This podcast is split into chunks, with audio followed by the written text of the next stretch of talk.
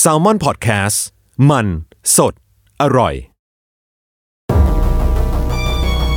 ฤษฎีสมคบคิดเรื่องลึกลับ สัตว์ประหลาดฆาตกรรม ความลี้ลับที่หาสาเหตุไม่ได้ เรื่องเล่าจากเคสจริงที่น่ากลัวกว่าฟิกชั่น สวัสดีครับ ผมยศมันประพงศ์ ผมธัญวัฒน์อิพุดม นี่คือรายการ Untitled Case สวัสดีครับ สวัสดีครับ ยินดีต้อนรับเข้าสู่รายการ Untitled Case ครับผม วันนี้เรามาอยู่กันในทีมมิชชั่นเหมือนเดิใช่ม แล้ว เป็นครั้งที่เท่าไหร่ไม่รู้ เออ อย่าถามเรื่องนับตอนกับเราเลยว่ะ เออ เราไม่ ไม่เคยจำได้เลยคือตอนนี้อะไร เรามาย้อนความกันสักนิดหนึ่งไหมว่าเราที่ผ่านมาเราเคยเล่าเรื่องมิชชั่นอะไรเป็นบ้าง มีตั้งแต่แหกคุกใช่ไหม แหกคุกขโมย เออ ของ เออแหกคุกขโมยของขโมยสินค้าขโมยภาพขโมยภาพวาดที่ผมเคยเล่า หนี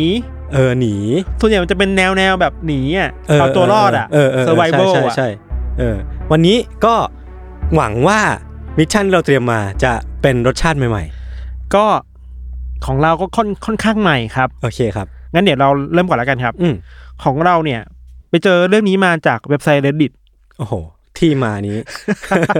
reddit เนี่ยคนจะเข้าใจได้ว่ามันคงเป็นอารมณ์พันทิป อืม ปะนะ ใช่ใช่ใช่ แล้วมันจะมีห้องหลาย ๆ ห้องที่พูดถึงเรื่องสยองขวัญเรื่องประสบการณ์จริงอ่ะ เออ ที่ชอบอ้างว่าเป็นประสบการณ์จริงอ่ะอยู่ในห้องนั้นเยอะ ๆอ่ะ ครับ แล้วก็ไปเจอมาใน reddit นี่แหละ แล้วก็เราเกริ่นแบบนี้ก่อนแล้วกันว่าช่วงหลังเนี่ยเราติดเกมมากเลยยศ อืมอืมอืม เราชอบเล่นผับจีมากเลยเว้ย พี่พี่น่าจะติดจริงอ่ะ เห็นเห็นพูดถึงตลอดเลย คือเราก็เล่นผับจีตอนกลางคืนน่ะหลังจากทำงานเสร็จอ่ะ อืม บางทีก็เล่นไปสองสามทุ่มถึงเที่ยงคืนตีหนึ่งโดยไม่รู้ตัว โอ้โหเออยาวนะ ก็คือแม่งหนักจริงเว้ เอย อ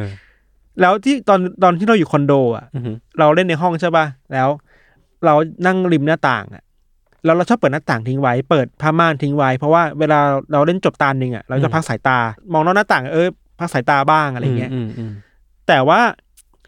แต่พอเราไปเจอเรื่องนี้ใน reddit อ่ะ เราอ่านเสร็จอ่ะ เราต้องรีบไปปิดผ้าม่านเลยเว้ย ทำไมอ่ะ คือแม่งน่ากลัวมาก เว้ย ขนาดนั้นเลยเหรอ คือในระหว่างที่เราหาข้อมูลมา เออ เราแบบเชื่อไม่ได้แล้ว กูต้องลุกขึ้นไปปิดผ้าม่านแล้วอ่ะ ไม่สามารถมีวิชวลภาพภาพ ไม่ได้แล้ว มามานอยู่ในหัวอีกไม่ไม่ได้แล้วใช่ไหม ต้องหลุดออกมาจากหน้าต่างแล้ว อ่ะ คือเรื่องมันเป็นแบบนี้ครับว่า เรื่องเนี้ยมันถูกโพสต์ใน reddit มามาสักสี่ปีที่แล้วอ่ะ ครับ มีวันหนึ่งมันมีผู้ใช้งานคนหนึ่งที่ตั้งชื่อว่าสกินหน้าไฟไฟไฟ อ่า เรียกว่าคุณสกินหน้าแล้วกัน อ่าฮะ เขาตั้งกระทู้หนึ่งขึ้นมา ชื่อกระทู้ประมาณว่า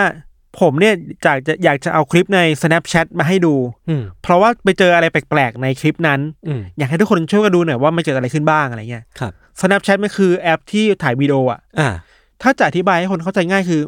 มันเป็นเหมือนสตอรี่ใน Facebook IG ในทุกวันเนี้ย อ่าใช่ มันคือที่มาของ IG Story เออเออ IG Face- Facebook Story เลยแหละ เออคือคนใช้งานจะสามารถอัดคลิปได้ประมาณไม่กี่วินาทีอ่ะ อือฮึ แล้วก็โพสต์ลงใน Snapchat ซึ่งมันก็จะมีอายุประมาณ 24 ชั่วโมงเท่า เอ นั้น อ เอง แป๊บหนึ่งอยู่ได้แป๊บหนึ่งก็หายไปอะไรอย่างเงี้ยครับ อืม คือคุณสกินเนอร์เนี่ยเขาก็บอกว่ามีวันหนึ่งเขาโพสต์รูปที่เขาย้ายบ้าน เข้าใจว่าเมื่อก่อนอยู่ในเมือง ตอนนี้กลับมาย้ายบ้านนี่กลับมาอยู่ในบ้านบ้านเกิดอ่ะ บ้านที่โตมาอะไรเงี้ยที่ที่ชานเมืองโฮมทาวน์โฮมทาวน์ครับ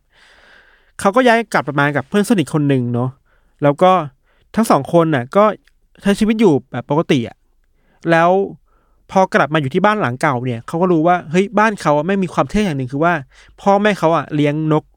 อ่าฮะ สามตัว เลี้ยงหมาด้วยแล้ว คนในยุคโซเชียลมันชอบอวดอ่ะ อ่าเออสัตว์เลี้ยงอ่ะ เอ้ยอยากจะขิงไงเอ้ย เออ บ้านฉันมีนกสวยสวยๆสามตัวนะอะไรเงี้ย มม ก็คุยกันว่าเออเดี๋ยววันหนึ่งเดี๋ยวเราจะอัดคลิปเนี่ยไปลง snapchat อืม แล้วไปอวดเพื่อนดีกว่าเอ้ยบ้านฉันคูลแค่ไหนอ่ะ อืมอืม พอเขาตัดสินใจได้อย่างนั้นนะครับเขาก็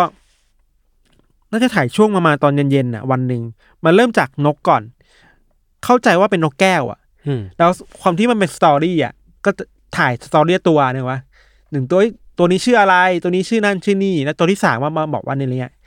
แล้วไอตัวนกสามตัวตรงกรงนกอ่ะ อืม ไม่ใช่ว่ากระโหลกมันเป็นเขาเรียกเนี่ยเขาเรียกว่า มั อะไร น นะ ขอนไม้ปะ เออขอนไม้อะ เออ นกก็ยืนหนึ่งแถวๆนั้นน่ะตรงขอบขอบบ้านน่ะแล้วใกล้ๆขอบบ้านมันก็จะมีหน้าต่างทำให้เห็นข้างนอกใช่ป่ะ อืม แต่ว่าในคลิปแบบเราจะไม่สามารถเห็นข้างนอกได้เพราะมันมืดแล้วกลางคืนแล้วอะไรครับ อืม คลิปที่หนึ่งคลิปที่สองไม่มีอะไร คลิปที่สามก็ไม่มีอะไร พอเขาโพสต์คลิปนี้ลงไปใน snapchat อะ อืม อยู่ดีๆก็มีเพื่อนอะ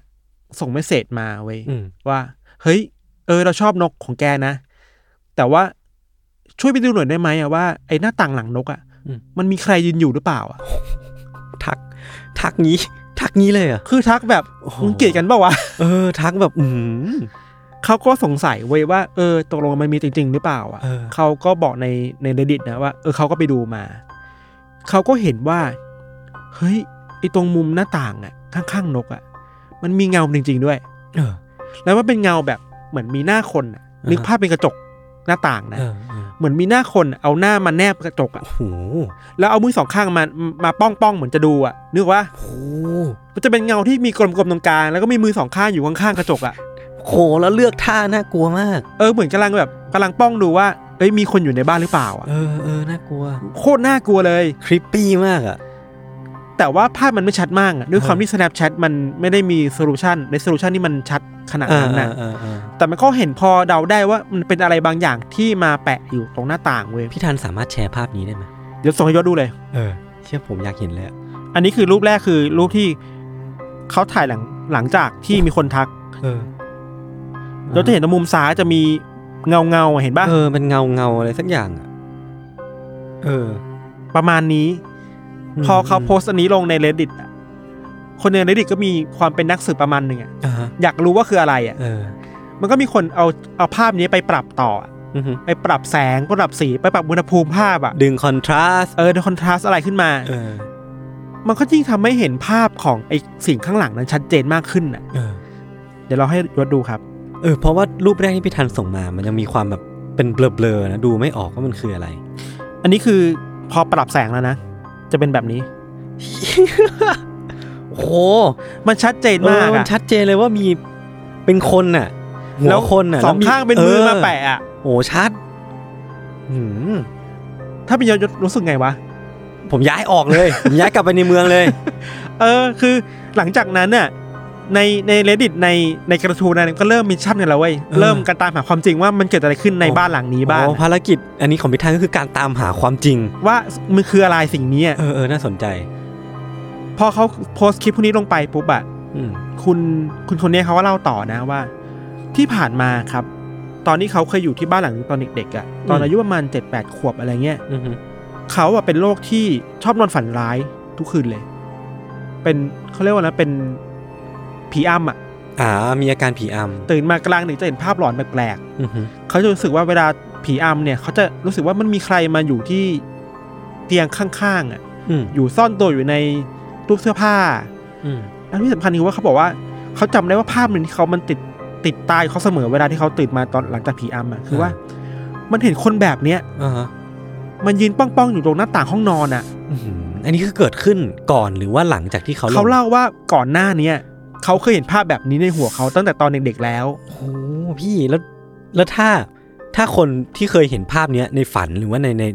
ในอะไรก็ตามอ่ะ ใช่ไหม แล้วมาเจอไอ้ภาพเนี้ยจริง ๆ อ่ะโหแม่งโคตรคอนเฟิร์มเลยว่าที่ผ่านมามันอาจจะไม่ใช่ภาพหลอนน่ะ อาจจะเป็นคนจริง ๆ หรือเปล่า เออน่ากลัวอะ พอหลังจากโพสต์คลิปนี้เสร็จอะ เออ มันยังมีคลิปอื่นๆอีกนะ อ่าฮะ คือว่ามันมีคลิปหนึ่งที่เขาว่าถ่ายถ่ายรูปกับหมา อือฮึ คือแบบนั่งเล่นน่ะ นั่งนั่งกับพื้นในครัว แล้วก็หมาวิ่งมา ข้างหลังหมาจะเป็นแบบประตูอะ อืม แล้วมันจะมีความลึกประมาณหนึ่งอะ อ่า มันมีช็อตหนึ่งเว้ยที่หมากำลังวิ่งมา แล้วพอวิ่งมาหาเขาเสร็จปุ๊บอะไอตรงข้างหลังประตูอะมันมีเงาคนเดินผ่านอะ อื้อหือ ผ่านแบบแวบแวบเดียวอ่ะ เออ เขาก็ยืนยันว่าเนี่ยเขาอยู่บ้านคนเดียว เออ ไม่มีใครขึ้นไปข้างบนห้อง โอ้โหเออเออน่ากลัว สตอรี่มันก็เริ่มเพิ่มมากขึ้นใช่ปะ ครับ ยังมีอีกนะคือว่าหลังจากนั้นนะครับจริงๆมันเป็นเทรดเดียวแหละ แต่แค่ อือฮึ เขาอธิบายเล่าเพิ่มเติมเรื่อยๆอะ มันก็คือจะเป็นเชิงเชิงพันทิปนะครับ ถ้าสมมติว่าใคร ใช่ นึกนึกภาพไม่เคอยออก คือเขาเล่าว่าหลังจากที่มันเกิดเหตุการณ์ที่เขาเจอแล้วว่าเออมันมีคนมาที่บ้านหรือเปล่านะ อืม ครับ อืม เขานอนอยู่ในห้องนอนดีๆอ่ะแล้วเขาได้ยินเสียงดังแปลกๆอยู่ที่ชั้นด้านล่างของบ้านอ่ะ เออ คือเขานอนชั้นสอง เออ เขาก็กลัวเว้ยเพราะว่ามันมีสตอรี่แบบนี้แล้วเฮ้ยมันจะมีคนหรือเปล่าอะ เสียงมันดังขึ้นมายังไงอะพี่แบบ คือตอนที่เขาเดินลงไปสำรวจที่ข้างล่างอ่ะ อืม เขาบอกว่าเสียงที่มันดังอ่ะมันดังมาจากไอ้ตรงเงานั้นอ่ะ ไอ้ตรงที่ มีคนมาป้องดูอ่ะ ไอ้กระจกนะนะ เออเหมือนมีคนมาเขย่ากระจกอ่ะ นี่ไม่ใช่เรื่องผีใช่ไหมเนี่ย ไม่ใช่เรื่องผี โอ้โห คือเหมือนเหมือนมีคนมาเคาะกระจกมาเขย่ากระจกแบบสั่นๆๆให้มันสั่นๆอ่ะ เออ เขาถ่ายคลิปตอนนั้นเลยเว้ย เออ แต่ว่าไอ้คลิปที่เขาแบบแพนไปเรื่อยๆอ่ะในห้องในชั้นล่างอ่ะ อืม กลับไม่เห็นอะไรเลย แล้วมีเสียงเขย่าไหม มีเสียงเขย่า คือในคลิปไม่มีเสียงเขย่าเว้ยเราคิดว่าเดี๋ยวตอนต่อๆเดี๋ยวคงได้ฟังกัน แต่ว่าคือมันน่ากลัวอะ อืม สำหรับเราคือถ้าเฮ้ยถ้าอยู่บ้านคนเดียวแล้วมีเสียงข้างล่างในบ้าน เราก็ไม่ลงไปดูนะเรากลัวนะเว้ย พี่เป็นต้องดู พี่ต้องลงไปดูไปเป็นโจรอะไรเงี้ยพี่ลงไปดูเหอะ หลังจากนั้นนะครับ คือคลิปนี้มันยาวมันอาจจะไม่ใช่ Snapchat อาจจะเป็นถ่ายคลิปเก็บไว้ดูเองนะแล้ว พอเขาไปดูที่ตรงประตูตรงหน้าต่างที่มันเกิดเสียง มันไม่มีอะไรใช่ปะเขาก็เดินกลับมา ในระหว่างนี้มันเดินกลับมา มันผ่านห้องหลายห้องอ่ะ อ่าฮะ บ้านคนฝรั่งมันจะมีแบบ ในตัวบ้านจะมีหลายห้องนึกออกปะ อ่าอ่าอ่าแบ่งเป็นห้องเยอะกว่าห้อง เออ คนไทย เข้าใจว่าในช่วงที่กำลังเดินผ่านห้องนั่งเล่นน่ะ มันก็มันก็เหมือนจะมีอะไรแปลกๆอ่ะเขารู้สึกได้แต่เขาไม่รู้สึกว่ามันคืออะไรใช่ปะ อืมอืม แต่ว่าภาพมันก็แผ่านไปเรื่อยนะแต่ด้วยความที่มันมืดมากมันเลยมองไม่เห็นนะคือเขาไม่ได้เปิดไฟเว้ย อืม เขากลัวว่าถ้าเปิดไฟอ่ะเดี๋ยวโจรมันจะมา อ่า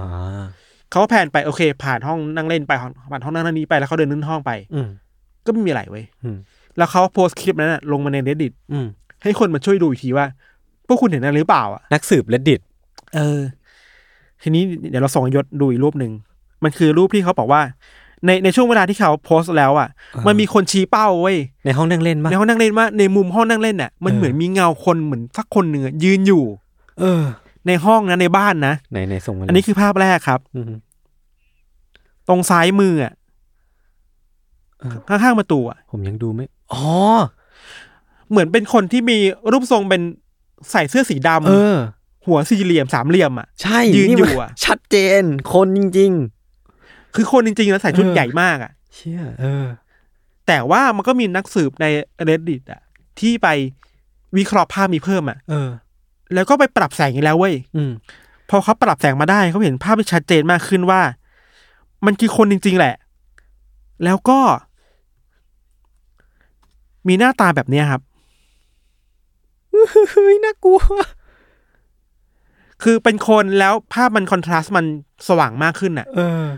มันเห็นไปแล้วว่ามันมีหน้าคนอยู่ใน ใช่ นั้นน่ะ แล้วใส่หมวกอยู่อ่ะ น่ากลัว แล้วตัวใหญ่มากยืนแอบอยู่มุมอยู่ในห้องอ่ะ โอ้โห เออ ทีนี้คือโหเรื่องมันก็บานปลายแล้วสิมั แล้ว กลาย ที่ เป็น สำคัญน่ะเขาจ้องมาที่ ใช่ คน ใช่ ถ่ายคลิปด้วยอะ ในตอนคลิปคือตอนที่เขาถ่ายคลิปคือเขาแพนแพนผ่านมันออกไปอ่ะ เออ อาจจะด้วยมองไม่เห็นหรือหรืออะไรรู้เขาไม่รู้เหมือนกันน่ะ อืม หลังจากที่มันมีคนพูดถึงเรื่องนี้ใน reddit แล้วอ่ะ อืม คุณคนเนี้ยครับเขาบอกว่าโอเค ผมก็เลยโทรแจ้งตำรวจ ให้มาช่วยดูแลหน่อยเพราะเขากลัวแล้วเขาคงคิดว่ามันมีคนบุกเข้ามาในบ้านจริงๆอ่ะ อืม ตำรวจก็ไม่ได้ไม่เจออะไรอะมาช่วยดูด้วยเอ้ยมาคนห้องนู้นห้องนี้ก็ไม่มีอะไรนะครับ แต่เดี๋ยวคงประมาณว่ามาเฝ้าเฝ้าเฝ้าบ้านให้ประมาณหนึ่งครับ อืม เรื่องนี้ก็เงียบก็ซาไปเว้ยแต่หลังจากนั้นก็ไม่ค่อยมีคนมาคุยต่อเลยเขาก็หายไปเลยอะ เทรดดิ้งก็หายไปเลยใช่ไหม เออแล้วตัวเขาเองก็ย้ายจากบ้านไปแล้วอ่ะ อ๋อ คือก็ไม่เจอเรื่องนี้อีกแล้วอะไร ก็คือให้ตำรวจมาเฝ้าเสร็จปุ๊บตัวเองก็ย้ายออกไปเพื่อความปลอดภัย อืมอืมอืมไม่ถึงว่า เข้าใจว่าตอนที่เขาย้ายมาบ้านหลังเนี้ยคือบ้านหลังใหม่เขาอะกำลังซ่อมอยู่ อ๋อ พอซ่อมเสร็จแล้ว ก็จบเหมาะ เออ พอดี เออ หรือว่า อาจจะทนไม่ไหวแล้วคงแบบ อืม ปลอดภัยก็หนีไปนอนในโรงแรมก่อนอะไรเงี้ยครับ อืมอืม แต่เรื่องราวมันก็ไม่จบแค่นั้นน่ะ มันก็มีคนคุยต่อในเทรดนั้นเรื่อยๆอ่ะ เออ คือหนังสือมันก็ไม่หยุดง่ายๆเข้าใจว่าเหมือนมัน มันยัง ไฟจุดติดแล้วอ่ะ มันยังคาใจอ่ะ มันคาใจอ่ะว่ามันคือ เอออ อะไรกันแน่ครับ เออ มันเริ่มมีทฤษฎีมากขึ้นเรื่อยๆแต่ทฤษฎีแรกคือว่า มันมีคนวิเคราะห์ว่าคนที่บุกเข้ามาในบ้านน่ะ น่าจะมีสองคน อืม คนแรกคือคนที่มาเคาะเคาะหน้าต่างเคาะกระจกอ่ะ อืม ตอนตอนคืนนั้นน่ะ ส่วนอีกคนนึงอ่ะ เข้ามาในบ้านแล้วตั้งแต่แรก ผมให้ผมเดานะ คือคนที่อยู่ในห้องทั้งเล่นตอนนั้นแหละ แล้วก็เป็นต้นต่อของไอ้เงาที่แบบผ่านไปผ่านมา ใช่ใช่ใช่อาจจะซ่อนตัวอยู่ในบ้านน่ะ เออ อยู่ห้องนั่งเล่นห้องนอนอะไรเงี้ย มีคนวิเคราะห์ว่าคนที่อยู่ในบ้านน่ะอาจจะเข้ามาจากในบ้านจากดาดฟ้า โหเหรอ แล้วก็ซ่อนตัวอยู่ด่านฟ้ามานานอะ อ๋อ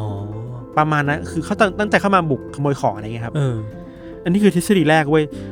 แต่ว่ามันก็มีคนที่เชื่อด้วยเหมือนกันว่าสองคนนั้นน่ะอาจจะไม่ใช่คนแปลกหน้าก็ได้อะ อืม คือมีคนวิเคราะห์ไปว่าเฮ้ยหรือว่าคนนี้มาทำเสียงแบบนี้คนที่โผล่มาในบ้านอ่ะ อืม อาจจะเป็นเพื่อนของคุณสกินหน้านี้หรือเปล่าอ่ะ แกล้งเหรอ ที่มาแกล้ง แพร้งค์ เพราะว่าเหตุการณ์เนี้ยมันเกิดขึ้นใกล้ๆกับช่วงเทศกาลฮาโลวีนพอดีเลยอะ อ๋อ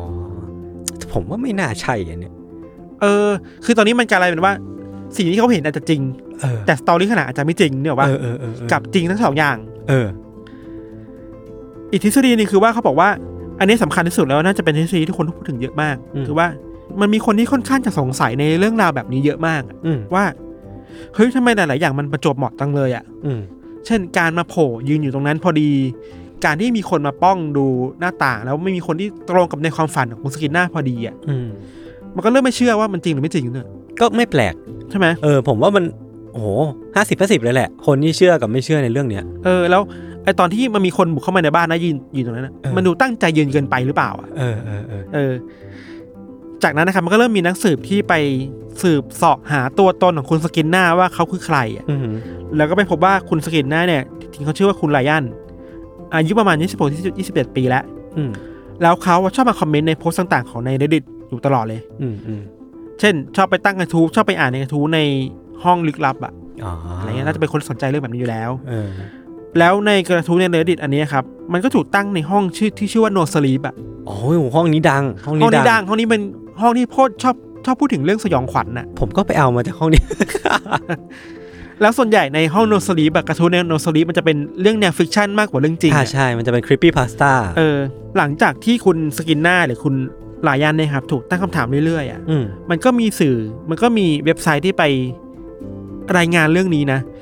เท่าที่เราไปดูมามีทั้ง Daily Mail หรือ Miller อะไรเงี้ย โอ้โห เออ คือ Daily Mail เนี่ย ผมบอกเลยว่าเป็น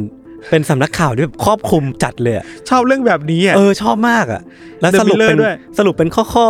เออต้องแบบต้องจริงจังขนาดนี้เลยเหรอวะอะไรเงี้ย เออ คือก็แปลได้ว่ามันก็ไวรัลประมาณหนึ่งค เอ รับ อเออเออ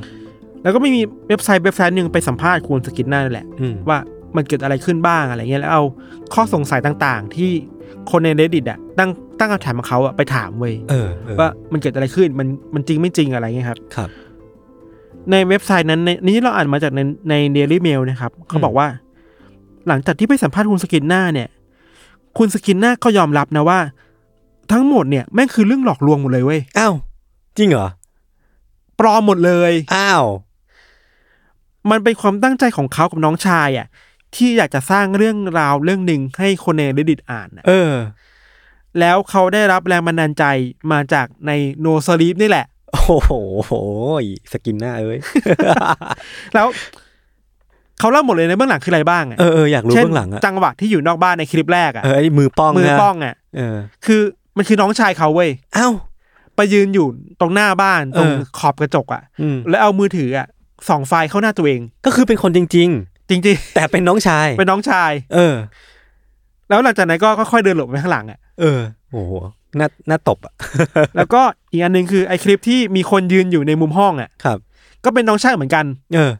ตั้งใจไว้แล้วว่าจะยืนตรงนั้น เออ แล้วค่อยๆ หลบออกไปในมุมหลังห้องอีกทีเวลาเขาเดินผ่านเพื่อเห็นว่าเอ้ยคนนี้หายไปไหนอะ อืม เขาบอกว่าเรื่องทั้งหมดเนี่ยเขาได้รับแรงบันดาลใจมาจากสารคดีเรื่องหนึ่งที่ชื่อว่า The Nightmare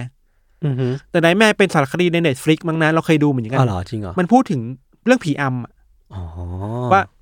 ในเชิงจิตวิทยาแล้วผีอำมันสามารถอธิบายได้ในแง่ไหนบ้าง ในในแง่วิทยาศาสตร์ เอ เอ อ ง hallucination หรือว่าทำไมเราต้องเห็นภาพหลอนของ อืม เงาดำๆในห้องเวลาเราเห็นผีอำด้วยนะ เออ มันเหมือนเป็นพรมแดนระหว่างหลับกับตื่น ที่ว่าพอเราตื่นขึ้นมาแบบ เออ ครึ่งหนึ่งมันก็ เออ จะจินตนาการมันก็จะหล่อหลอมให้เราเห็นภาพต่างๆนา เออ นา ไอ้คุณสกินหน้านี่ก็เลยแบบเอ้ยได้อินสปิเรชันแล้วอยากพูดถึงเรื่องเงาแปลกๆในบ้าน เออ ปมในวัยเด็กอะไรเงี้ย ออออ ก็เลยมาทำฟิกชันแบบนี้ลงในเดนดิตเว้ย โอ้โหกลายเป็นว่ามิชชั่นนักสืบ reddit เนี่ย เออ ก็ถูกหลอกโดยมิชชั่นของคุณสกินหน้ากับน้องชายอีกทีหนึ่ง ที่สำคัญคือที่เราหยิบเรื่องนี้มาเล่าในมิชชั่นคือว่ามันคือมิชชั่นซ้อนมิชชั่นน่ะเนี่ยว่า เออเออมันคือมิชชั่นซ้อนมิชชั่น มันคือมิช จริง ชั่นที่ตั้งใจจะหลอกคนน่ะ ๆเออ แล้วในเ e ดดิตก็เอาด้วยอ่ะ เออเออ แล้วมากไปกว่านั้นคือว่า แล้วคนในเ e ดดิตเองนี่แหละ ก็ตั้งข้อสงสัยกับไอ้มิชชั่นเหล่านั้นน่ะ อืม นึกว่า อืม เออมันเริ่มต้นด้วยคนสองคนที่อยากจะสร้างเรื่องมิชชั่นในเว็บไซต์น่ากลัวน่ากลัว อืม แล้วก็ไม่มันก็มีคนมาช่วยถอดรหัสมาช่วยวิเคราะห์ อืม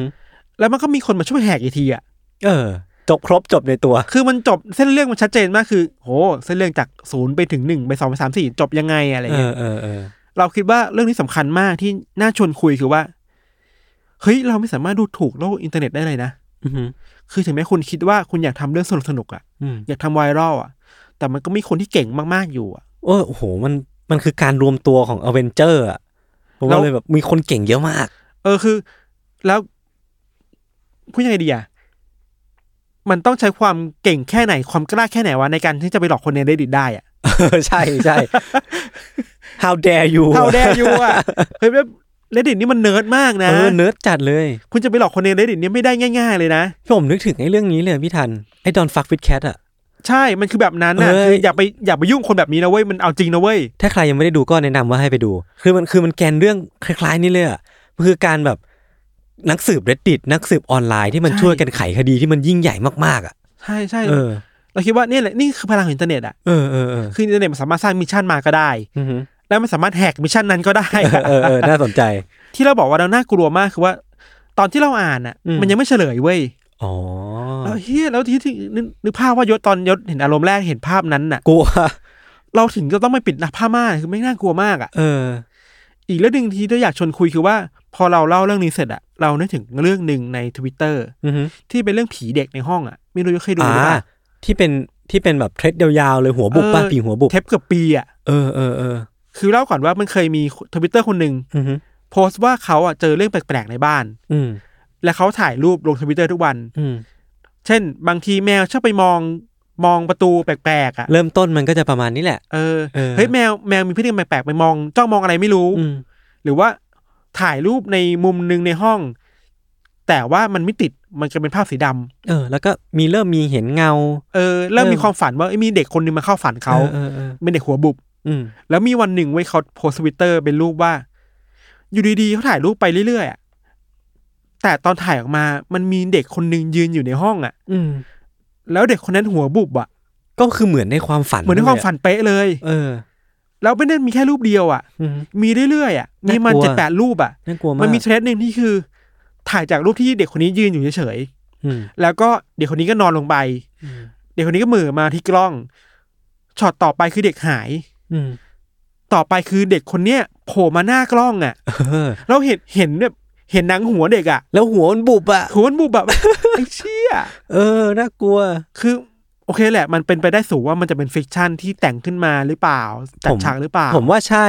แต่แค่ว่า ไอ้ storytelling แบบเนี้ย น่ากลัวเหอะ เออมันโหมัน มันมีการใช้ฟุตเทจของกล้องวงจรปิด ใช้ภาพวาด อะไรไม่รู้ ใช้ใช้เรื่องเล่าความฝันน่ะ ใช่ใช่ เออ คือโลกอินเทอร์เน็ตอะมันแปลกตรงนี้แหละ คือเส้นแบ่งระหว่างความจริงกับความไม่จริงอะ อืม มันพลาดมากในยุคเนี้ย เพราะฉะนั้นสิ่งที่สำคัญคือสติเนาะ เออ เออ เห็นอะไรไว้ก็เอะไว้ก่อนว่า เอ้ยจริงเปล่าวะไวรัลนี้มันตั้งใจหรือเปล่าหรือว่ามันมีอะไรแฝงอยู่หรือเปล่า อืมอืมอืม นั่นแหละครับมิชชั่นของเราครับ โอเคครับ ก็เรื่องของเราประมาณนี้ครับ เดี๋ยวไปฟังโฆษณากันสักครู่นะครับ แล้วมาฟังเรื่องของยศต่อในเบรกหน้าครับ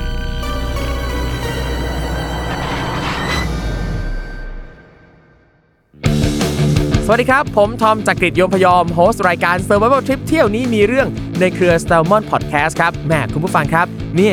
พูดไปก็จะหาว่าโฆษณา แต่นี่คือรายการผมเองครับ อยากจะชวนทุกคนมาฟังกันครับผม รายการ Survival Trip เที่ยวนี้มีเรื่องพอดแคสต์ที่จะพาไปพูดคุยกับผู้ประสบภัยทางการท่องเที่ยวครับ ถึงแม้ว่าเรื่องนั้นนะครับอาจจะทำให้ทริปหมดสนุก แต่ว่าก็ได้เรื่องจุกๆกลับมาเล่าสู่กันฟังไอ้ยะ ใครที่กำลังจะวางแผนไปเที่ยวนะครับนี่มาเลยมาฟังกันเลยครับเผื่อจับพลัดจับผลูเจอเหตุไม่คาดฝันเกิดขึ้นกับคุณ คุณจะได้ทำตัวถูกครับ ติดตามได้เลยครับ ทุกวันพฤหัสบดีทุกช่องทางของ s ซ l m o n Podcast ครับ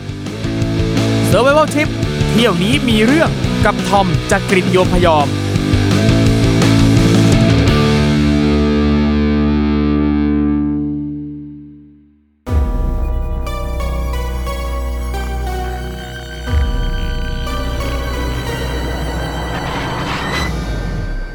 โอเคครับ ก็กลับมาอยู่ในเบรกที่ 2 ของรายการ u n d e r t a k e เอพิโซดที่ 40 ครับผม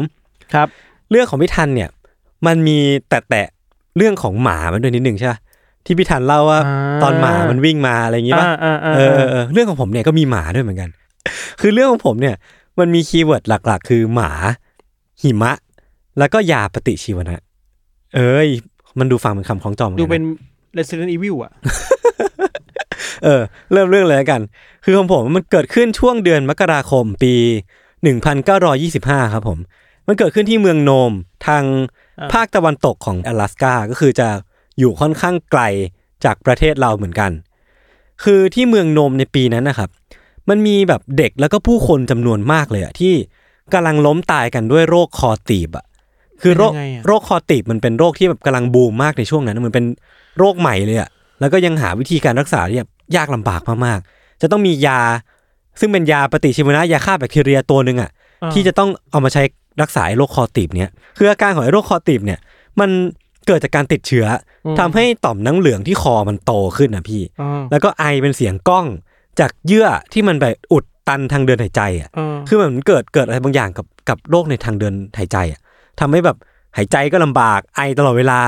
แล้วก็ไอออกมามันจะมีเสียงก้องที่เป็นซิกเนเจอร์ของโรคนี้เลยอะซึ่งมันน่ากลัวมากอะพี่ ไม่ถึงว่ามันเป็นอาการอักเสบในคลอ ใช่มันคือ คลออย่างนี้ปะ ติดเชื้อแบคทีเรีย อ่ามัมันก็เลยแบบลุกลามกันในคอเนี่ย มันโต ครับ ติดติดทางเดินหายใจ คือมันก็มีผู้ป่วยเพิ่มขึ้นทุกๆวันในเมืองเนี้ยครับ แล้วก็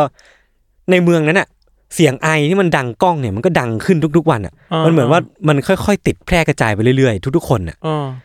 มันก็เลยทำให้คุณดรเคอร์ติสเวลค์เนี่ยซึ่งเป็นหมอเพียงคนเดียวในเมืองโนมเนี่ยต้องสั่งปิดเมืองอะ่ะแล้วก็รีบแจ้งไปยังทางการบอกว่าขอความช่วยเหลืออย่างเร่งด่วน ให้มีการนำยารักษามาส่งที่เมืองเนี้ยก่อนที่คนทั้งหมดในเมืองเนี้ยทั้งทั้งหมดพันสี่ร้อยคนพันห้าร้อยคนน่ะจะต้องเสียชีวิตลงอะ่ะเพราะว่าไม่มียารักษา ถูกเฉือนเหมือนกันนะ เออ คือเคราะห์ร้ายของเมืองนี้เลยหลัก ๆ เลยอะพี่ เพราะยาที่อยู่ใกล้ที่สุดของเมืองเนี้ย มันอยู่ห่างออกไปจากเมืองนี้กว่า 1,000 ไมล์อะที่เมือง Anchorage คือมันเป็นเมืองท่า มันก็เลยเหมาะกับการขนส่งทางทะเล แต่ว่าเมืองโนมเนี่ย ทะเลทุกทะเลที่ติดอยู่กับเมืองโนมอ่ะพี่ อืม มันกลายเป็นน้ำแข็งหมดเลยอะ อ่า เพราะว่ามันเป็นเป็นเป็นเมืองที่หนาวมาก阿拉สกามันหนาวมากอะแล้วตรงนั้นมันแบบทุกที่อ่ะทุกพื้นที่ทุกแอเรียที่เป็นวอเตอร์ อ่า มันเป็นน้ำแข็งหมดเลยอะ อ่า ทำให้การขนส่งทางทะเลเป็นไปไม่ได้ แล้วก็ทางอากาศก็เป็นไปไม่ได้เหมือนกัน เพราะว่าอากาศมันหนาวเกิน มีพายุหิมะ เครื่องบินไม่สามารถนำยามาส่งได้ อืม ฉะนั้นความหวังเดียวที่ใกล้ที่สุดอะของเมืองโนมเนี่ยมันคือสถานีรถไฟที่เมืองเนนาน่า ครับ ซึ่งมันจะช่วยย่นระยะทางได้จาก 1,000 ไมล์อะกลายมาเป็นเกือบ 700 ไมล์ ซึ่งก็ยังไม่ได้ช่วยเยอะมากนะ มันก็ยังมีแบบมีอุปสรรคอะยังไม่สามารถเอายามาส่งที่เมืองโนมได้นี้ได้สักทีอะ อืม เพราะว่าสภาพอากาศสภาพภูมิประเทศเอง ตอนนั้นสถานการณ์ผู้ป่วยในเมืองโนมมันก็ยังค่อยๆ เพิ่มขึ้นเรื่อยๆอะพี่ มันมีแนวโน้มว่าจะทวีคูณขึ้นเรื่อยๆ ที่สำคัญไอ้โรคคอตีบเนี่ย อัตราการเสียชีวิตอะหนึ่งร้อยเปอร์เซ็นถ้าไม่มียารักษาโรค แทบจะหนึ่งร้อยเปอร์เซ็นเลย โหดเหมือนกันนะ เออ มันก็เลยมีการดำเนินการอย่างเร่งด่วนโดยรัฐบาลแล้วก็ มันเป็น ทาง ภาวะฉุกเฉิน ใช่ พอสม ใช่ ควรเลยแหละ ใช่ คืออย่างน้อยอ่ะพี่ตอนนั้นอ่ะเขาก็พยายามนะ พยายามส่งยาเท่าที่มีอ่ะไปที่ไอ้สถานีรถไฟเนยหน้าที่ผมพูดไปเมื่อกี้แหละ ที่ว่ามันจะอยู่ห่างจากเมืองโนมประมาณ 700 ไมล์แต่ปัญหาคือไม่มีวิธีที่จะขนส่งจากไอยาที่ที่สถานีรถไฟนั้นอ่ะ อืม มาที่เมืองโนมอยู่ดีอ่ะ อืม แต่ว่ามันก็เลยมีการก่อตั้งมิชชั่นหนึ่งขึ้นมา เพื่อที่จะทำไอ้มิชชั่นเนี้ยที่จะขนส่งไอยาที่เมืองเนนาน่าเนี่ยมาที่เมืองโนมนี้จนได้ อืม วิธีที่เขาโซฟได้อะมันคือการใช้รถลากเลื่อนอ่ะพี่ที่ให้ใช้ใช้หมาวิ่งอ่ะ อืม เออที่เราเห็นกันตามหนังที่มันเป็นไซบีเรียนทัสกี้อ่ะ า ซึ่งสภาพอากาศที่เมืองโนมมันเลาะปกคลุมด้วยหิมะหมดเลยอ่ะ อ่า วิธีเดียวที่จะเข้าถึงเมืองนี้ได้มันคือการใช้หมาลากเลื่อนนะพี่ มันก็เลยกลายเป็นปฏิมิชชั่นภารกิจที่ว่าจะใช้หมาลากเลื่อนนั่นแหละ มาพร้อมกับคนที่ขนเอาไอ้ยา พวกเนี้ยมาช่วยชีวิตคนกว่าพันห้าร้อยคนในเมืองโนม ก็เลยกลายเป็นมิชชั่นที่ใหญ่โตมาก ช่วยชีวิตคนนะนะ ๆ ใช่ใช่ใช่ที่นั่นนะครับนายกเทศมนตรีเมืองเนนาน่าเนี่ยที่เป็นเมืองที่ส่งยามาเนี่ยเขามีชื่อว่าสกอตโบนก็พอได้ทราบข่าวเรื่องเนี้ยเรื่องที่จะมีการภารกิจนี้เกิดขึ้นนะครับ เขาก็ได้ประกาศหาผู้เชี่ยวชาญในการบังคับสุนัขลากเลื่อนทั่วเมืองเลย พอเริ่มประกาศเสร็จปุ๊บอ่ะก็เริ่มมีการมาวางแผนกัน ก็มากางแผนที่กัน แล้วก็มาดูกันว่าระยะทางจากเมืองเนนาน่าไปถึงเมืองโนมเนี่ย มันเป็นประมาณกี่ไมล์ซึ่งระยะทางมันถูกคำนวณออกมาแล้วว่าประมาณ 674 ไมล์ก็ประมาณ 1,080 กิโลเมตร ก็ถือว่าเป็นระยะทางที่ยาวนานมากเหมือนกันนะมันก็เลยต้องเอามาออกมาแบ่งกันอะว่า จุดจุดๆเนี้ย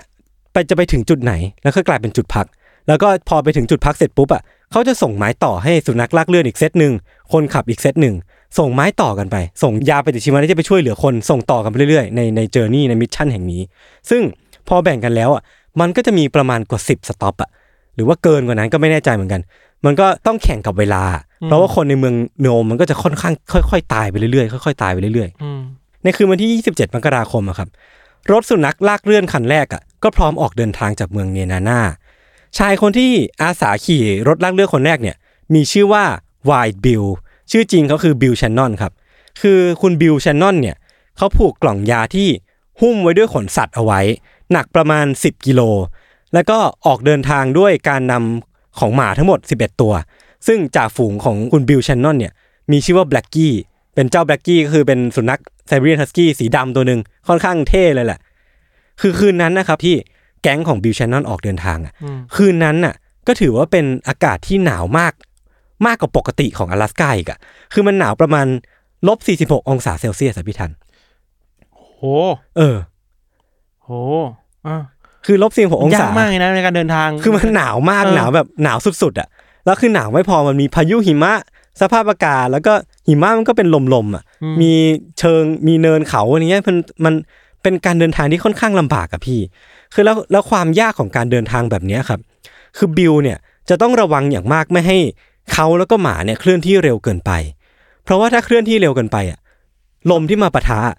มันจะทำให้อุณหภูมิร่างในร่างกายของพวกเขา มันเพิ่ม เย็นขึ้นเหรอ เย็นขึ้นไปอีกอ่ะ จนถ้ามันเย็นขึ้นอ่ะ พวกเขาจะเสียชีวิตจากการโดนความเย็นกัดกินข้างในร่างกายอะ เร็วไปไม่ได้ช้าไปก็ไม่ได้ ใช่ เร็วไปก็ไม่ได้ เพราะว่าจะตาย ช้าไปคนในเมืองโนมก็จะตาย เออ โอ้โห มันเป็นมิชชั่นที่แบบต้องมีสติตลอดเวลา เออ แล้วก็มันจะต้องมีช่วงเวลาอย่างเช่นว่าคุณบิลเนี่ย ก็จะต้องลงมาวิ่งควบคู่ไปกับไอ้รถลากเนี่ย ครับ เพื่อให้อุณหภูมิร่างกายเขาอบอุ่นตลอดเวลาพี่ มันยากมากเลยนะ คือผมมันนึกภาพผมไปทำมิชชั่นอย่างนี้ไม่ถูกเหมือนกันอะคือบิลเนี่ยก็ฝ่าฟันไปจนได้ จากความยากลำบากที่ผมได้เล่าไปเลยอะเขาฝ่าฟันไปถึงเมืองที่ชื่อว่าเมืองมินโต แต่ว่าพอเขาไปถึงเมืองมินโตอะครับ หน้าของเขาเนี่ยส่วนหนึ่งอะเกือบที่จะห้าสิบเปอร์เซ็นกลายเป็นสีดำจากการถูกหิมะกัดกิน เดี๋ยวนะ คือหิมะมันทำให้หน้าคนสีดำได้ด้วย คือมันมันกัดจนเนื้อเยื่อตายอะพี่ เชี่ยโห เออ คือเซลล์เนื้อเยื่ออะไร เข้าใจ เงี้ย แล้วเข้าใจแล้วคือว่าอาจจะด้วยที่มันแห้งมาก ใช่ ใช่ไหม คือเซลล์มันเรียกได้ว่าแห้งอ่ะ แห้งแล้วก็เสียตายไปอ่ะ จน อ่า จนบริเวณหนึ่งของคุณบิวเนี่ย กลายเป็นสีดำไปเลยอ่ะ นึกถึงหนังเวลาเราเห็นหนังแบบคนที่อยู่ในหิมะกลางหิมะเยอะๆอะ เออเออ แล้วหน่าจะแดงก่อนแล้วห ใช่ นังอาจจะแห้งๆผุ เออ ๆพังๆก็เป็นแบบนั้นน่ะเนาะ มันน่าจะแบบเอ็กซ์ตรีมไปกว่านั้นอีกอะพี่ เพราะว่าลบสี่สิบองศา แล้วระยะเวลาที่ผ่านมาเขาต้องหน้าเขาต้องปะทะกับลมเย็นๆตลอดเวลา เชี่ย เออ นี่ขนาดเราปะทะแค่นั่งวินวนทรายลมปะทะก็เราไม่ไหวแล้วนะ ใช่ของเรามันมีเรื่องของฝุ่นด้วยพี่ คือเขาพักอยู่ที่เมืองมินโตนั่นนะครับ เพื่ออบอุ่นร่างกายแล้วก็เอายาที่เขาขนมาเนี่ยไปผิงไฟ อืม เพื่อให้มันไม่เย็นเกินไปจนพังไปอะนะครับ ก่อนที่จะออกเดินทางต่อไปด้วยหมาเพียง 8 ตัว จากที่ตอนแรกเขามี 11 ตัว เขาทิ้งหมาไว้ที่เมืองมินโตเนี่ยสามตัว เพราะอะไรอ่ะ เพราะว่าหมาเหล่านั้นอะไม่ไหวแล้วเว้ยเจออากาศหนาวเข้าไป เจอการเดินทางที่หนักหน่วงเข้าไป เออ ก็ต้องถูกทิ้งไว้แล้วก็พวกมันก็เสียชีวิตภายหลัง คือไม่ไหวทำงานหนัก อืมอืมทำงานหนักเกินก็คือน่าสงสารอ่ะ เหมือนเป็นการเสียสละเพื่อ เพื่อมนุษย์ ภารกิจด้วยนะ ที่ยิ่งใหญ่อ่ะ อืม เออก็น่าสงสารพวกมันเหมือนกัน คือบิลเนี่ยครับ เดินทางไปทั้งหมดประมาณ 84 กิโลเมตร ตั้งแต่เมืองเนนาน่าไปถึงเมืองเมืองมินโต ก่อนที่จะเดินทางต่อไปที่เมืองโทโลวาน่าแล้วก็ที่เมืองโทโลวาน่าเนี่ยครับเขาได้ส่งไม้ต่อให้กับทีมที่สองซึ่งนำโดยคุณเอ็ดการ์คาร์แลนซึ่งก็เผชิญความยากลำบากไม่แพ้กัน ปลายทางของคุณคาร์แลนเนี่ยเป็นบ่อน้ำพุร้อน เป็นเมืองน้ำพุร้อนแห่งหนึ่ง ซึ่งมันก็มีการรายงานว่าเมื่อคุณคาร์แลนไปถึงที่เมืองนั้นนะครับ ต้องมีชาวบ้านคนหนึ่งอ่ะ อืม เอาน้ำร้อนจากบ่อน้ำพุนั้นอ่ะมาเทราดมือของคุณคาร์แลนเพื่อให้เขาเอามือออกจากรถลากได้อะ อ๋อมันคือมันแข็ง เออ มัน คือ ติดกั มัน น ไป แข็ง แล้ว ติดกันไปแล้วอ่ะเออน่าสงสารอ่ะเออเออคือยาก็ยังคงถูกส่งต่อไปเรื่อยๆนะครับ ที่ให้กับผู้ที่ ผู้ขี่รถลากที่แบบมีฝีมือหลากหลาย ก็คือเป็นการรีครูทเอาผู้เชี่ยวชาญ ขี่รถลากทั่วประเทศ阿拉斯ก้ามารวมกันเลยแหละในมิชชั่นอย่างเนี้ยครับ เออ แต่อย่างไรก็ตามในช่วงระหว่างที่มิชชั่นยังคงดำเนินต่อไปอ่ะมันก็ยังมีการรายงานยอดผู้เสียชีวิต ยอดผู้ป่วยในเมืองโนมเพิ่มขึ้นเรื่อยๆ 25 คนก็แล้ว 26 คนก็แล้ว 27 คนก็แล้ว ไม่ได้มีทีท่าว่าจะลดลง อื มีแต่ทีท่าว่าจะเพิ่มขึ้นเรื่อย อืม ๆจำนวนผู้ติดเชื้อต่อวันก็เพิ่มขึ้นเรื่อย อืม ๆ มันก็เลยยิ่งกดดันให้มิชชั่นเนี่ยมันต้องเร่งเร่งมือกว่านี้อีกอ่ะ อืม แล้วก็ช้าลงกว่านี้ไม่ได้แล้วครับ ตอนบ่ายสามโมงวันที่ 31 มกราคม ยาเนี่ยได้ถูกส่งต่อให้กับคุณเฮนรี่อีวานอฟ ครับ ที่เมืองชักทูลิก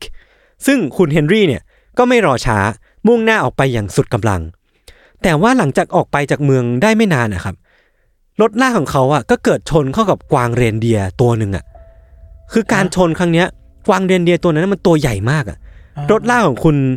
อีวานอฟเนี่ยถึงกับคว่ำอ่ะ เออเออ คว่ำแล้วก็พลิกคว่ำแล้วก็ยาที่ขนมาก ระจาย กระจัดกระจายไปหมดเลยเว้ย โห เออ คือตอนนั้นมันสิ้นหวังอะแล้วคือมองไปทางไหนอะก็มีแต่พายุหิมะ มีแต่สีขาวปกคลุมข้างหน้าหมดเลยอะแต่ว่าทันใดนั้นนะครับ ช่วงเวลามันทุกอย่างมันดูสิ้นหวังไปหมดอะมันก็มีคนหนึ่งขี่ไอ้รถลากหิมะที่มีหมานำทางเนี่ย ผ่านมาเจอเว้ย อืม คุณอีวานอฟก็เลยตะโกนเรียก บอกว่าเซรั่มอยู่นี่เซรั่มอยู่นี่ อืม ช่วยพาไปหน่อยช่วยรับไม้ต่อไปหน่อย เพราะว่ารถของเขาเนี่ยดูท่าจะไม่ไหวแล้วอะปรากฏว่าชายคนนั้นที่ขับผ่านมาครับ คือชื่อว่าเลนาร์ดเซปพาร่าคือคุณเซปพาร่าเนี่ย เป็นชายผู้ได้รับมอบหมายภารกิจอันยิ่งใหญ่ ให้ขี่รถลากนี้มาจากเมืองโนมเลยอะ อ่า มาจากเมืองโนมที่เป็นปลายทางของมิชชั่นนี้ทั้งหมดอะขับมาที่เมืองชักทูลิกเนี่ยเพื่อที่จะมารับไม้ต่อ เหมือน ไอ้ เจอกันครึ่งทาง เอ นี่ว่า อบังเอิญเจอกันพอดีเว้ย แต่ชนกัน ไม่ใช่คือคือไอ้คุณ อ๋อ อี โอ วา เคน อฟ โอ อะ เค ชนกวางเรนเดียร์ อ๋อโอเค แล้วคุณคุณเซปาร่าเนี่ยบังเอิญเจอ เจ มา อพอดี ผ่านมาพอดีเว้ยก็เลยกลายเป็นว่าส่งไม้ต่อกันพอดี แบบจังหวะพอดีเป๊ะในช่วงที่ทุกอย่างกำลังสิ้นหวังอะนะพี่ คุณเซปาร่าเนี่ยเขาขี่มาจากเมืองโนมอะระยะทางแบบหลายร้อยไมล์อะ อืม แล้วพอเขาได้ไม้ต่อเสร็จปุ๊บเขาต้องออกเดินทางต่อทันทีอะเพราะว่ามันรอช้าต่อไม่ได้ มัน แล้ว แข่งกับเวลาเลยแหละ ใช่ใช่แล้วก็โปรไฟล์ของคุณเซปปาร่าเองเนี่ยครับด้วยความที่เขาได้รับมอบหมายภารกิจที่มันยิ่งใหญ่กว่าคนอื่นเนาะเดินทางไกลกว่าคนอื่นอ่ะ นั่นเป็นเพราะว่าคุณเซปปาร่าเนี่ยเป็นผู้บังคับสุนัขลากเกวียนที่โด่งดังที่สุดในประเทศ阿拉สกาแล้วพี่ เขาเป็นผู้ที่ชนะการแข่งขันระดับประเทศมา 3 ครั้งติดกันแล้วอะ อืม คือเป็นเป็นตัวเทพที่สุดอะ อ่า เป็นตัวเก่งที่สุดของประเทศนี้เลยอะแล้วก็มันจะมีหมาตัวหนึ่งที่เป็นเพื่อนคู่ใจของเขาที่ชื่อว่าโทโก้ ซึ่งเขาแล้วก็โทโก้เนี่ยก็พากันไปกวาดรางวัลทั่วโลกทั่วประเทศมาแล้ว และคราวเนี้ยเขาแล้วก็โทโก้เนี่ยก็จะต้องนำยาเหล่าเนี้ย ครับ ไปส่งต่อให้กับผู้ป่วยที่เมืองโนมทำภารกิจที่มันยิ่งใหญ่ขึ้นมากกว่าแค่การแข่งขันทั่วไป ผมคิดว่ามันเป็นเหมือนกับอเวนเจอร์อ่ะ เออเออ ใช่ เอ ไหม อเออใช่ใช่ หา เออ คนที่ดีที่สุดมาจัดการปัญหานี้ให้ได้อะ เออใช่ ต่อมาครับด้วยความแบบรีบเร่งขั้นสุดอะสถานการณ์การป่วยมันก็บีบคั้นเขาเรื่อยๆเนาะเซปปาร่าก็เดินทางมาจากเมืองโนมอะเขาก็รู้ดีกว่าใครว่ามันเร่งด่วนแค่ไหน อืม ก็เลยตัดสินใจว่าการเดินทางครั้งเนี้ยไม่น่าที่จะเดินทางทางปกติได้แล้วอ่ะเขาน่าจะต้องหาทางลัดให้เวลามันมันเดินไปเร็วที่สุดอะครับเขาเลยตัดสินใจใช้ทางลัดที่ค่อนข้างเสี่ยงมากๆในการเดินทาง โดยเขาตัดสินใจเดินทางผ่านนอร์ตันซาวน์คือนอร์ตันซาวน์เนี่ยเป็นทะเล ที่ตอนนั้นอ่ะมันกลายเป็นน้ำแข็งอยู่อ่ะ า เออคือทะเลที่กลายเป็นน้ำแข็งอ่ะพี่ทันก็ลองนึกภาพดูว่า เราเอารถลากอ่ะที่มีหมาจำนวนสิบกว่าตัว มีคนมีมีเหล็กที่แบบเป็นรถอยู่อ่ะไปขี่ผ่านมันอ่ะ มันก็มีโอกาสอย่างมากที่ไอ้ไอ้ก้อนน้ำแข็งไอ้ มันจะร่วงลงไป ชั้นน้ำแข็งนั้นมันจะแตกเออแล้วพวกเขาจะร่วงลงไปทั้งหมดอ่ะแต่คุณเซปปาร่าเขาเชื่อมั่นว่าเขาน่าจะผ่านตรงนี้ไปได้ เขาก็เลยตัดสินใจใช้เส้นทางเนี้ยซึ่งมันไม่ใช่แค่ว่า อันเนี้ยมันเป็นพื้นเป็นเป็นชั้นน้ำแข็งที่บางกว่าปกตินะพี่ อ่า อุณหภูมิอ่ะมันติดลบ 65 องศาเซลเซียสอ่ะ บ้าไปแล้ว แล้วก็มีพายุหิมะแบบตีหน้าตลอดเวลา ลบหกสิบห้าเลยคิดว่ามันก็ทำยิ่งนานแล้วมันน้ำแข็งมันแข็งก็มาเองแหละ เออ แต่ว่ามันมันก็ยังโหมันทรหดอ่ะ เซปาร่าแล้วก็โทโก้ครับ ก็ต้องเดินทางท่ามกลางความหนาวนั้นไปเรื่อยๆอะแล้วก็แบกแบกความเสี่ยงไปทุกๆ ครั้งที่เขาเดินทางข้ามไอ้แม่น้ำทะเลตรงเนี้ยเขาจะกลัวเสมอว่ามันจะแตกเป็นเสี่ยงๆ อืม แต่ปรากฏว่าเขาก็ผ่านมันมาได้ แล้วก็มีเรคคอร์ดหนึ่งที่บอกว่า เขาผ่านมาได้แค่ ไม่กี่ชั่วโมง ก่อนที่ไอ้นอร์ตันซาวเนี้ยมันจะแตกออก เออ คือไม่คือการทำงานกับเวลา อืม ชัดเจนมากเลยอ่ะ ใช่ใช่ ช้าไป ใช่ กว่านี้ไม่ได้แล้วอ่ะ เออเออแล้วสุดท้ายคุณเซปปาร่าก็ไปถึงจุดหมายของเขานะครับ เขาก็ได้ส่งไม้ต่อให้กับคุณชาลีโอซัน ซึ่งก็ได้ส่งไม้ต่อให้กับคุณกันนาคาเซนต่อไป คือการเดินทางของคุณคาเซนเนี่ย ถือว่าเป็นรอบก่อนสุดท้ายที่ภารกิจเนี้ยจะสิ้นสุดลง ม ก็คือเขาคาเซนเนี่ยจะต้องไปส่งไม้ต่อกับอีกคนนึงและอีกคนนั้นอ่ะก็จะไปส่งให้กับที่เมืองโนมแล้ว ก็คือภารกิจเนี้ยเดินทางมาถึงประมาณ 95%แหละ แต่ว่าคุณคาเซนเนี่ยต้องพบเจอกับพายุหิมะที่มันหนักกว่าครั้งไหนๆหนักกว่าที่ใครๆในในการเดินทางครั้งนี้ต้องเจอเลยอ่ะ เออ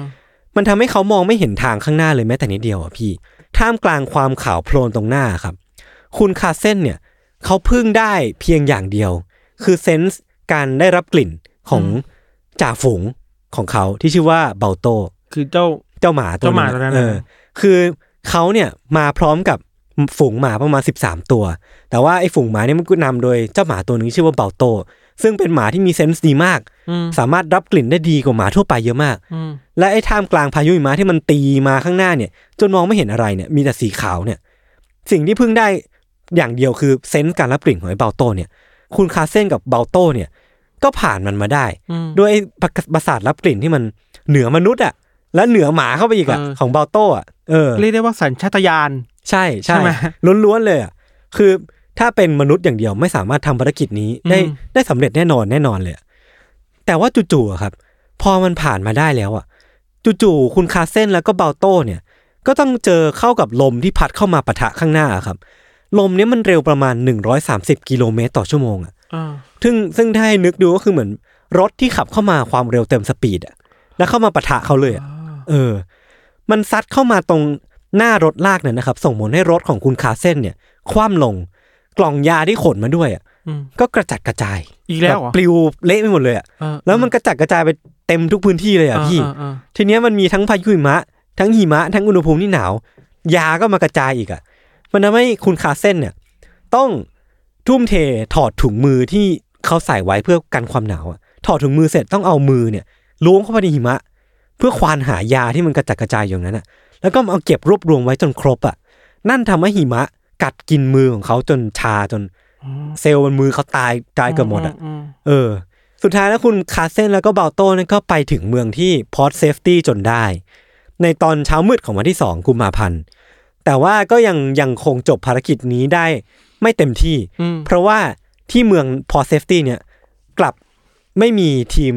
รถลากที่รอเขาอยู่อะหรือว่ามีทีมแต่ว่าเขาไม่พร้อมออกออกเดินทางอะ อ่ คุณคาเซนแล้วก็เบาโต้อะก็เลยต้อง ทำเอง กัดฟันกัดฟัน ไปเอง ลุยต่อ ลุยต่อเดินทางไปถึงเมืองโนมจนได้อะพี่ อ่า คือจนในที่สุดนะครับ ตอนช่วงประมาณตีห้าครึ่งของวันที่สองกุมภาชาวเมืองที่โนมเนี่ยก็สังเกตเห็นว่า มีร่างของสุนัขตัวหนึ่ง อืม กำลังวิ่งเข้ามา แล้วก็ไอ้สุนัขตัวเนี้ยก็พารถลากยะคันใหญ่เข้ามาด้วย อ่า แล้วก็คนก็จำได้ว่าไอ้สุนัขตัวเนี้ยคือเบาโต แล้วก็รถลากที่ตามไอ้เบาโตนี่มา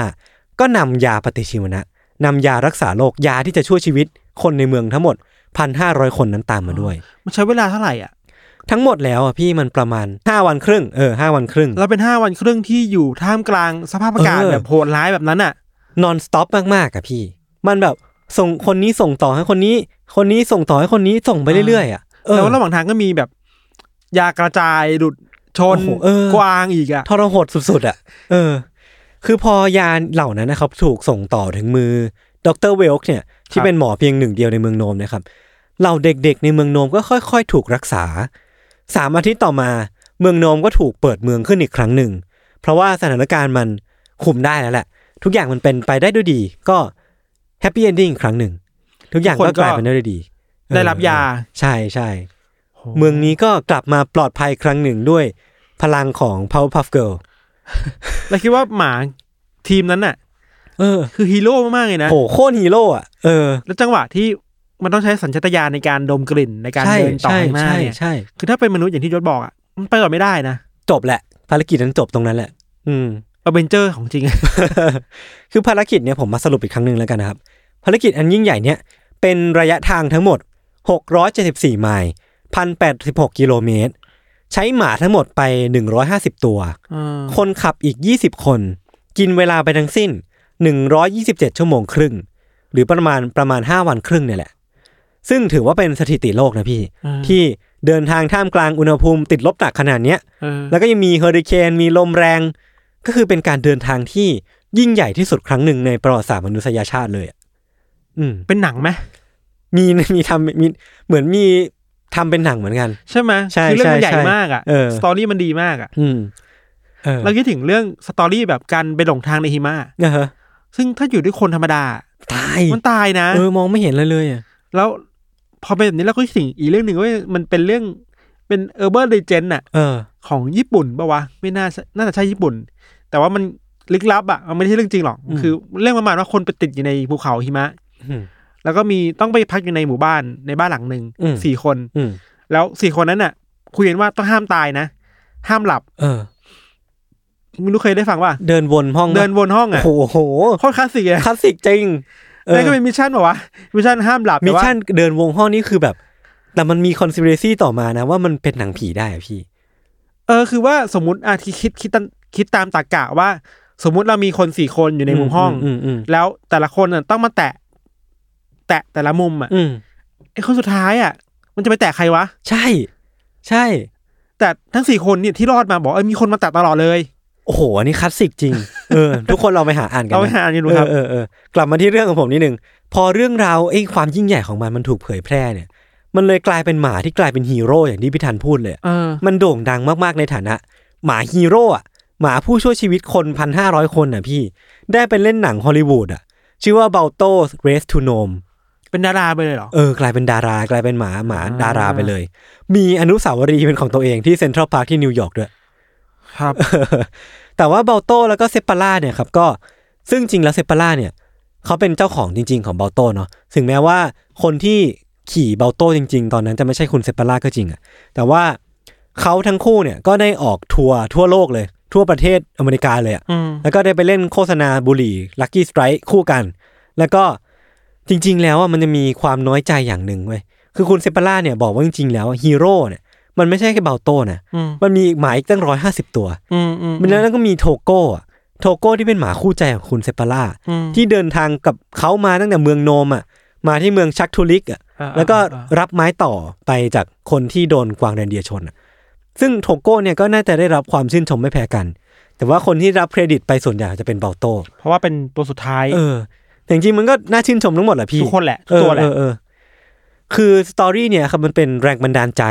ตั้งแต่ปี 1973เป็นต้นมาเนี่ย มันก็ได้มีเอาไอ้ไอ้เรื่องเนี้ยไปเป็นจุดตั้งต้นในการจัดจัดการแข่งขันสุนัขลากเลื่อนมา ที่ อ่า ที่ประเทศ阿拉斯าด้วย ตั้งแต่ปีถึงมันก็เก้าร้อยเจ็ดสามมันกี่ปีแล้วอะยี่สิบเจ็ดปีสี่ห้าสี่สิบห้าสิบปีแล้วอะพี่ คือมันใช้การชื่อการแข่งขันว่า The e d i t a r o t Trail Sled Dog Race ซึ่งมันก็จะมีตั้งแต่ตอนนั้นมาจนถึงปัจจุบัน เท่าที่ผมไปดูมานะพี่ ดูเหมือนผู้ชนะในปีเนี้ยจะยังติดอยู่ที่阿拉斯าอยู่เลยอะ เพราะว่าโควิด19ยังกลับมาไม่ได้ อ่า คือเขาอะพาหมา 16 ตัวของเขาไปด้วยอะ อ่า ไปแข่งที่นู่นน่ะ แต่พอชนะเสร็จแล้วอ่ะกลับมาที่บ้านเกิดไม่ได้ เพราะว่าเดินทางไม่ได้ นี่ก็เป็นอีกมิชชั่นหนึ่งเหมือนกัน กลายเป็นมิชชั่นซ้อนมิชชั่นเข้าไปอีกที่กลับบ้านไม่ได้ เออเออเออประมาณนี้พี่ ครับ อืม